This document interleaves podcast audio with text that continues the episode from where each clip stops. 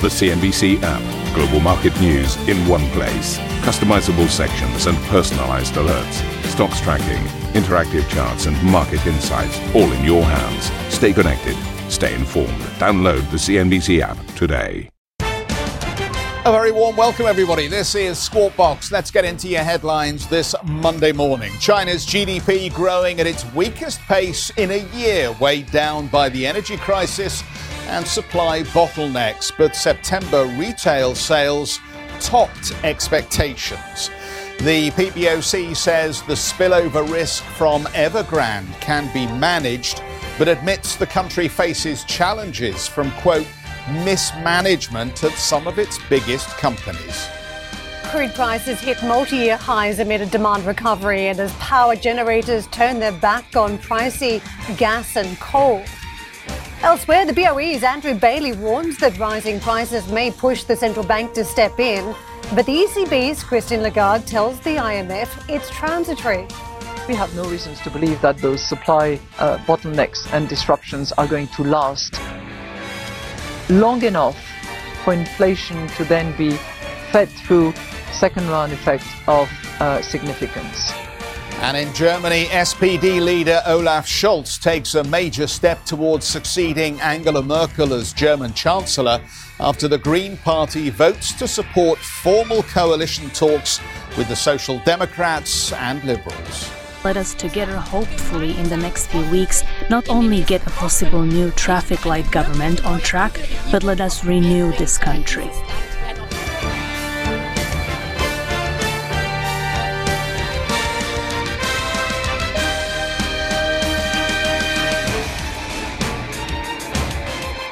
Morning, everyone. Uh, good morning, Geoff. And uh, I think it was fascinating last week. We saw in markets that there mm. was a little bit of momentum, at least stateside. And I wonder how much of that was down to the earnings. Because mm. we did have a busy old week, didn't we? I think the bank earnings were stellar. Yes. weren't they? They were everything that everybody expected them to be. I think the only question really was just valuation. Mm. Have we come too far already?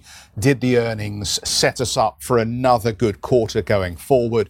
Or was that as good as it gets. Yeah, and did the earnings set us up for better numbers in other sectors, just uh, not necessarily the banks as the sole focus? And I wonder whether we've got piling back into some areas. But I mention earnings because we've got Philips numbers crossing this morning here in Europe. And let's just take a look. Uh, the company reporting Q3 sales of 4.2 billion euros. Uh, that is a 7.6 comparable sales decline due to headwinds. So again, a company that is looking at the supply chain and facing some problems.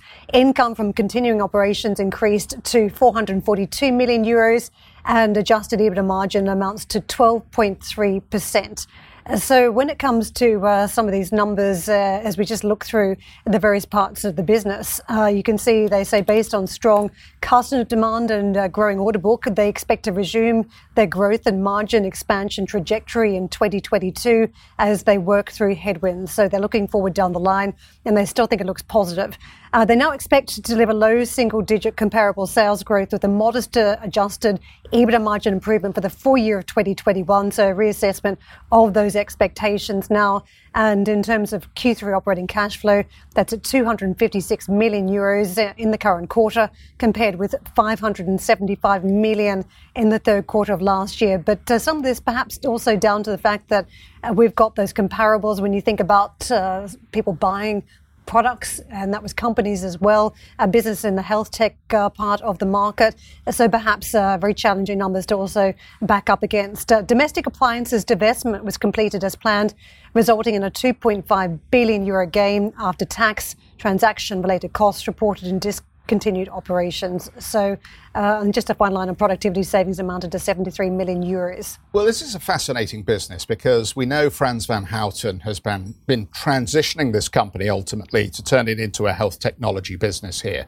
Um, the underlying message we now expect to deliver low single digit comparable sales growth with a modest adjustment on EBITDA margin improvement for full year 2021. And the, the question, I think, in my mind is just the reset in terms of procedures within the, the medical sector. We know that whilst COVID was a health emergency, and for companies that uh, develop vaccines. You know, it was a call to arms, and we saw the response, and we've seen those, some of those companies make tremendous profits. Mm. For other businesses that are there providing the equipment that supports surgical procedures and general medical activity, perhaps not so good because we saw as a result of COVID, obviously, a lot of operations were delayed, postponed, and that then pushes, obviously, uh, equipment acquisition into the future in a sense here. So, so interesting the guidance from Philips here, perhaps suggesting that some of the headwinds that they talk about in the earnings announcement are still with us when it comes to getting those uh, clinics and hospital operating theatres back to business. Yeah, just a final point this is a stock that a lot of market participants have liked for many years. You saw it remodeled by the, the CEO, the direction it was taking, but also very strong adoption of ESG principles early on. So you would say well positioned, but effectively look at the stock price. We had the high water mark back in April and it's well and truly off those levels. Uh, so the market uh, clearly concerned, as you point out, those trends around uh, what it is saying, diagnostics uh, diagnosis, treatment, all of that uh, you'd think would be coming back into the fore at some point. But the stock performance uh, fairly woeful for 2021. Uh, last year, slightly more volatile, and the stock obviously fell with the broader market, but then recovered strongly and very much demonstrating that um, you know its favourable position that the market has always seen the stock at. Um, but uh, shall we continue the conversation? Frans van Houten joins us now, the CEO of Philips. Frans, thank you very much for joining us. We were just talking about your company a lot, and we're just a little bit puzzled by the performance and the reset and expectations. Just walk us through what you are witnessing in the business in the third quarter. Sure, thank you. Um, well, I see it really as a tale of two stories. Uh, on the one hand, very strong order growth 17% uh, in the quarter, um, 19 new strategic customer partnerships. Uh, it just uh, underlines that the customers actually like our strategy around precision diagnosis, minimally invasive therapies, connecting care, using informatics for telehealth, etc., etc. So all of that is going well. Um, in the first half year, actually, we had 9% growth, right? So that traction underlying is absolutely strong. Now, during the quarter, we were also hit by uh, increasing supply chain challenges. Uh, we saw ports uh, delaying uh, handling of shipments. We saw a uh, shortage of containers. And of course, the e components um, made that we could not deliver as much as we could have. In fact, we are sitting on an all time high order book. Um, but we could not fully realize that. And of course, the other headwind that impacted us is the uh, previously announced uh, recall of our sleep uh, systems. There we are laser focused on first reaching out to all the patients and providing them with a repaired or new unit. And as long as we are doing that, we are not selling any devices. So that is the second reason why uh, we saw a, uh, a decline in the quarter. Frans, you've always been a forward looking CEO, first with the transformation of this business, the adoption of ESG. As you weigh up the supply chain problems that you're witnessing right now, is it causing you to rethink the entire supply chain, or is this just something you need to weather and get through for the time being? Yeah, I, I, of course, from geopolitical angle, there's a lot of discussions about uh, being having sovereign autonomy, etc., in every continent. But I'm afraid that is not possible. We are dependent on uh, rare materials, on chips and e-components, and the supply chain is global. And I think we are seeing uh, that global supply chain uh, a bit under pressure. Uh, when there is more demand than uh, the industry can supply, uh, and are log- logistical inefficiencies. I think it's a temporary thing you know, maybe uh, another one or two quarters that, uh, this is going to impact us. Uh, eventually, it will settle. Um, we are rethinking regional uh, manufacturing. Uh, that is sure, but it doesn't change your dependence on yeah certain global vendors when it comes to chips. Uh, of course, we design our products so that we can also switch between vendors to make us less dependent on a single source. Frans, interesting on the guidance for full year. It does seem very modest, uh, low single digit, and then I think um, in terms of uh, margin expansion, also modest from here on in. Uh, do you think ultimately, as we close the book then on the fourth quarter and 2021, um, this won't have been the strong rebound year that you were hoping for? Maybe 2022 delivers. I think that's a fair comment, uh, but I'd like to point out that um, we have the impact of the sleep recall, which sets us back around six, seven hundred million uh, in revenue, and then with the supply chain uh, hitting us in Q3 and expectedly in Q4, you know, you see another um, 350 million altogether. So those two factors aside, and actually Philips is growing double digit. Right, so the under and, I realize that's not easy for everybody to uh, to look through, right? But the underlying strategy resonates a lot with customers. 17% order growth, an all-time high order book, and so I'm confident that in 2022, Philips will resume that upward trajectory in growth and in profit expansion. Obviously, um, there are some standout numbers here, like the connected care business comparable sales decrease. I mean, a decline of 39%. You've ascribed some of that to the COVID related spike that you saw in the comparable period, third quarter 2020. Can you tell us a little bit about then how you expect the trajectory of that number to unfold as we start to, or hopefully start to see, more normalized clinical conditions? Yeah, as we report on comparable sales, of course, you always have that comparison to a previous year. Last year, there was strong COVID related demand. Actually, some of that still continued in the first half. Um, next year, we expect to be able to deliver a lot around um, connected care, health informatics. Uh, out of hospital care, we see more and more healthcare providers wanting to reach patients in their community. Um, for example, we provide uh, sensors that patients can wear on their body uh, and then remotely uh, can be uh, taken care of uh, by the doctor. Um, this improves people's lives. People can then, in the comfort of their home still continue to function instead of having to go to the hospital. And I think if COVID taught us anything, it is that patients do not always want to go to the hospital uh, for their chronic uh, care needs. So I think the, the way Philips is playing into that evolving trend of uh, care anywhere, um, we will see also strong growth in the connected care arena. Frans, can I just pick up on uh, the cost savings at this point? Because uh, clearly some challenges trying to recover some of the earnings, and typically some companies can just look at the, the cost side of the business to extract some savings. You managed to uh, tally up 73 million euros from procurement savings and also from overhead and other programs. But is there anything more you can strip out of the business from here, or do you think it is a very lean machine at this point? Oh, there's always opportunity to to drive uh, efficiency and productivity. Um, and as we have communicated to the markets, we aim to increase profitability every year by 60 to 80 basis points. Uh, that's partly driven by a 5 to 6% growth uh, that we look for, uh, and partly driven also by continued productivity enhancements. We see opportunities around leveraging digital means, process robotics. And, and while we spoke earlier about headwinds on the supply side, there we continue to see opportunities to also drive procurement savings. And so I have confidence that next year we can make another step also on the productivity side.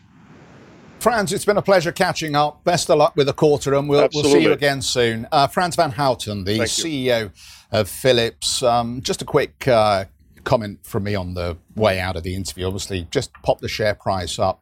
Um, they're not being rewarded, I don't think, no. for the work that's going in at the moment. Um, this share price peaked at about 50 euros, and it's almost been a one way trade then for the year to date story. So the, the stock's off over 9% on the year to date here. And at the moment, it seems to me, obviously, that there's the issue with this uh, sleep um, uh, technology that they're now having to um, uh, deal with. Uh, that's a, a, special situation, effectively. But, but it seems to me that there's a, a, a, view in the market at the moment that we are still waiting to see whether this strategy delivers the uptick in revenue and growth, particularly on the margin side, that I think has long been promised by Frans van Houten. It does beg the question whether the market is in the mood for benefit of the doubt strategy.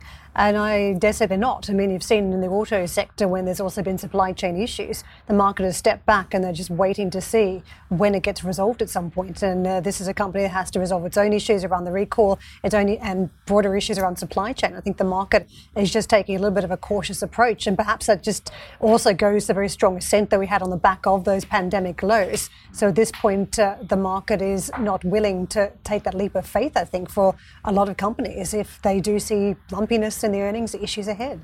Uh, we're going to move on. Uh, Park Philips for the moment. Poor old Ginny Yan has been waiting in the wings. We're going to pick up on the China story in just a moment and we'll get her view on the latest data point economic growth in the world's second largest economy slowing in the third quarter.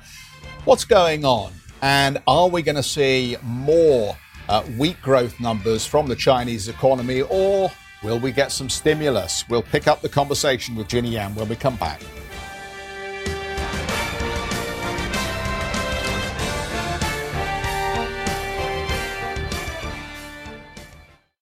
Ambition to me is about doing better. I think ambition creates a pathway. The best advice I can give someone starting off a career is don't have a career, have lots of careers, try loads of different things. Talk to people and put your ambition out there. I don't feel that I've hit peak ambition because it's a learning journey. CNBC is where ambition meets opportunity. What does living ambitiously mean to you? Hear it from our CNBC anchors, reporters, and global business leaders on CNBC.com.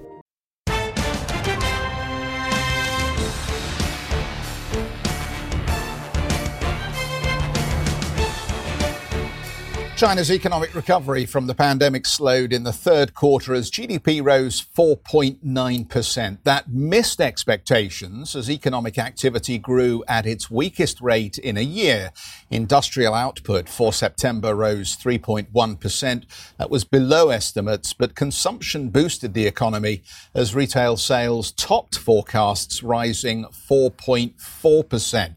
Uh, Sam joins us uh, and has been delving into the detail here. So, is this same old story? The consumer still holding up here, Sam, while the industrial side of the economy seems to be a little weaker?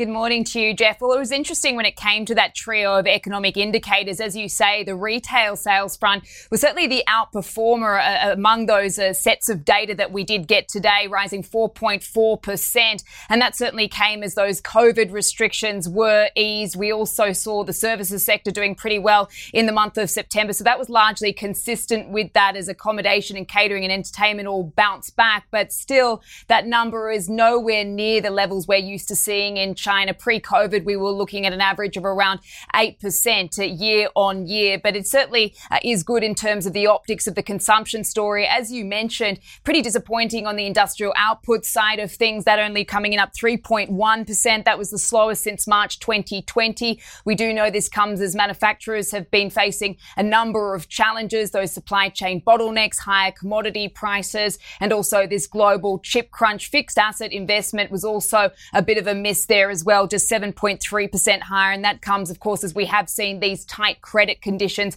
particularly in the property sector. We also saw some worrying trends when it came to unemployment. That came in up in total 4.9%. But when you look at the 16 to 24 year olds, the youth unemployment, that was still in double digits, 14.6%. Uh, for a number of months, we've seen that in double digits. So youth unemployment still a bit of a concerning trend uh, there. And certainly that does does uh, feed into the consumption narrative because, of course, if you have a job, you're more willing to spend money. But uh, certainly, uh, this set of numbers today did paint, paint, a fairly weak picture in terms of the Chinese economy and much more than the market was expecting there with that uh, miss on the Q3 GDP print when it came to the year on year numbers, but also when it comes to the quarter on quarter numbers, which are also important to look at because it does strip out any of those distortions. Guys, back to you in London. Terrific roundup, Sam. Thank you so so much for that. Well, property stocks are mostly on a firmer footing today in Hong Kong after China's central bank said spillover effects from the Evergrande crisis are controllable. The PBOC added that individual financial institutions' exposure to the indebted property giant is not big. The real estate sector's impact on GDP has jumped in the past decade, exceeding that of other major economies. Chinese energy companies are reportedly negotiating with US exporters in a bid to guarantee a long term supply of LNG or liquefied natural gas amid the recent energy crunch. This, according to Reuters, which says at least five companies are now engaged in conversation with American companies. Uh, Ginny Yan joins us, Chief China Economist of ICBC Standard Bank.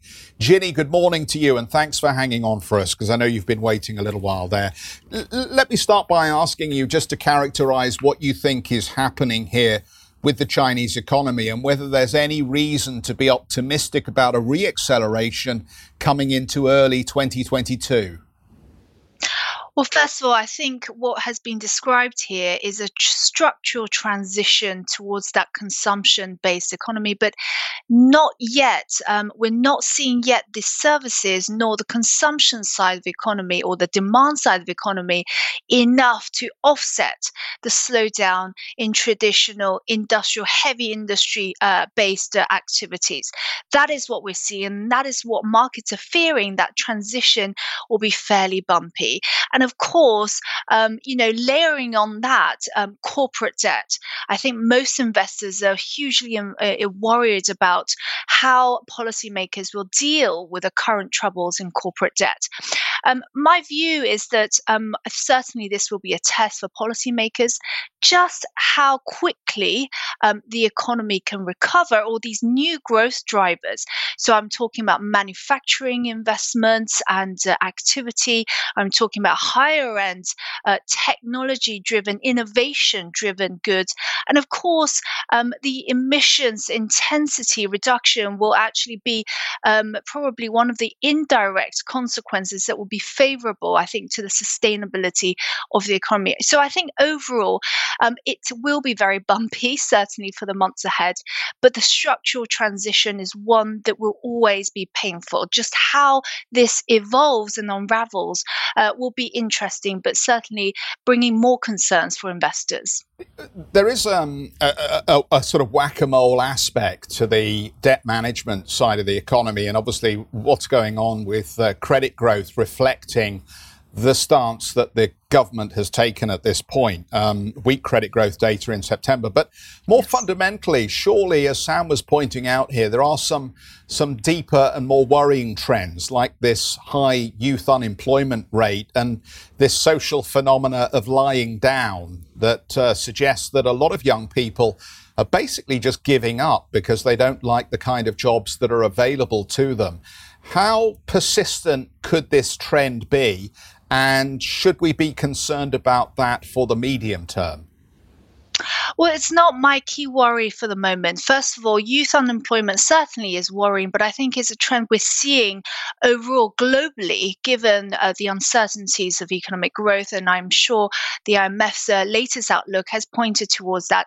But what's more concerning, particularly for China, is the demographic um, uh, challenges. So I'm talking about an aging population. That's why we've seen the third child policy coming out, and obviously efforts being made to not only, um, you know, um, loosen up on that uh, restriction on on um, on births, but also to actually encourage people uh, to to have children.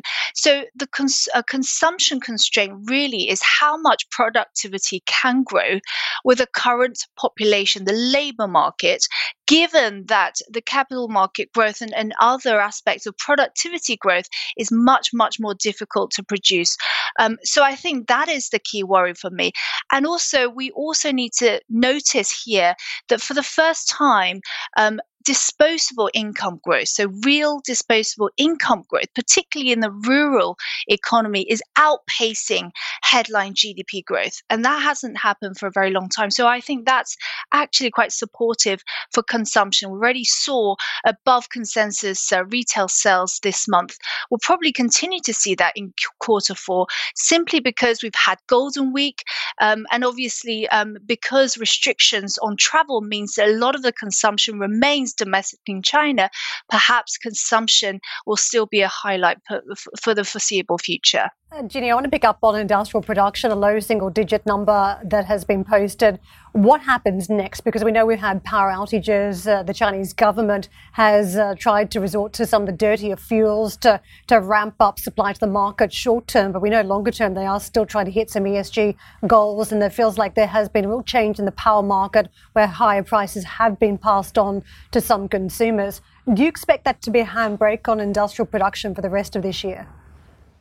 Um, perhaps not a handbrake uh, sort of stop or halt to industrial production, but certainly the priority is not that industry or factories continue to produce, but actually consumers, so households, do not see any outages in power supply. So, absolutely, the policymakers will doing everything in their power to ensure that this current um, supply issue doesn't impact on consumers. Um, but um, I think in terms of headline growth and industrial activity uh, is concerned, as I said, the unintended consequence of all of this, of course, perhaps for the authorities, is that Beijing may uh, reach that uh, 14th five year plan emissions target or carbon uh, intensity target quicker than expected. Um, so I don't think that the worry is that industrial activity is slowing too quickly. The worry is whether the power outages and supply issues or impact impact on households, in turn impacting on consumption and other social indicators. And Ginny, just finally, I want to ask you how out of step the PBOC may be with other central banks, because uh, some of the early suggestions are that we'll see uh, the triple R reduced by 50 basis points in the first quarter of next year. If we think about that timing, the BOE is starting to sound anxious. The market is primed for some form of a rate hike, maybe later this year, early next year. When it comes to the Fed, we know uh, there's a taper program lined up for later this year. Could the central banks in developed markets actually start to be normalizing while the PBOC is still extending extra help to the economy? That is certainly a risk. Um, as we saw, China's recovery um, was earlier than many of the developed markets. And of course, policymakers in China are answering to China's unique problems. So currently, inflation is certainly a theme, but only in uh, the PPI, as we've seen in the recent data, suggesting that core consumption, um, you know, uh, prices are still remaining relatively stable. So this is a different set of issues, I think, to many developed markets. So China's issue at the moment is, in fact, asset prices still remain relatively high. Um, but of course, um, I think given the central bank's warning that you know the the priority still remains that uh, uh, corporates and banks' balance sheets really need to tidy it up um, in order not to have a catastrophic implication for individual retail investors. That is their aim, and that's why perhaps some in the stock market we're seeing that property sectors aren't selling off as as much, mainly because the leverage issue remains that offshore dollar uh, debt is the key issue, but individual domestic bondholders in, in China are still remaining relatively upbeat uh, in many levels. So I think for the central bank, the key concern remains whether the spillover effects will have an impact on individual retail investors and also, of course, any ongoing issues uh, in terms of, uh, of credit credit oversupply, in fact, as we saw a lot of that in the beginning of the year, will start to um, translate into inflation further down the line. Just to wrap up, then, very briefly, you don't see serious second round effects uh, for the broader economy from the Evergrande story or from some of the other uh, property companies that we're concerned about going into liquidation at this point? Um, I think the authorities have met with some of the major developers to ensure that uh, the le- over leveraged situation is not obviously the same for every single developer. So I think at the moment it is manageable. And the secondary effects you're talking about, of course, a contagion effect in the rest of the financial markets, particularly uh, debt holders, domestic debt holders, um, perhaps securities companies, funds, etc. Um, and of course, um, you know, investors have been worried about a contagion effect, the de risking of, of China's uh, corporate uh, debt market for a very long time. Just how that evolves has always been questioned. At the moment, there is absolutely, I think, um, um, you know, huge challenges uh, lie ahead for policymakers, but I don't think that that secondary effect will be enough to Im- have implications for the wider economy. And that's why policy support for SME, so small and medium enterprise for individuals, stays very much in place.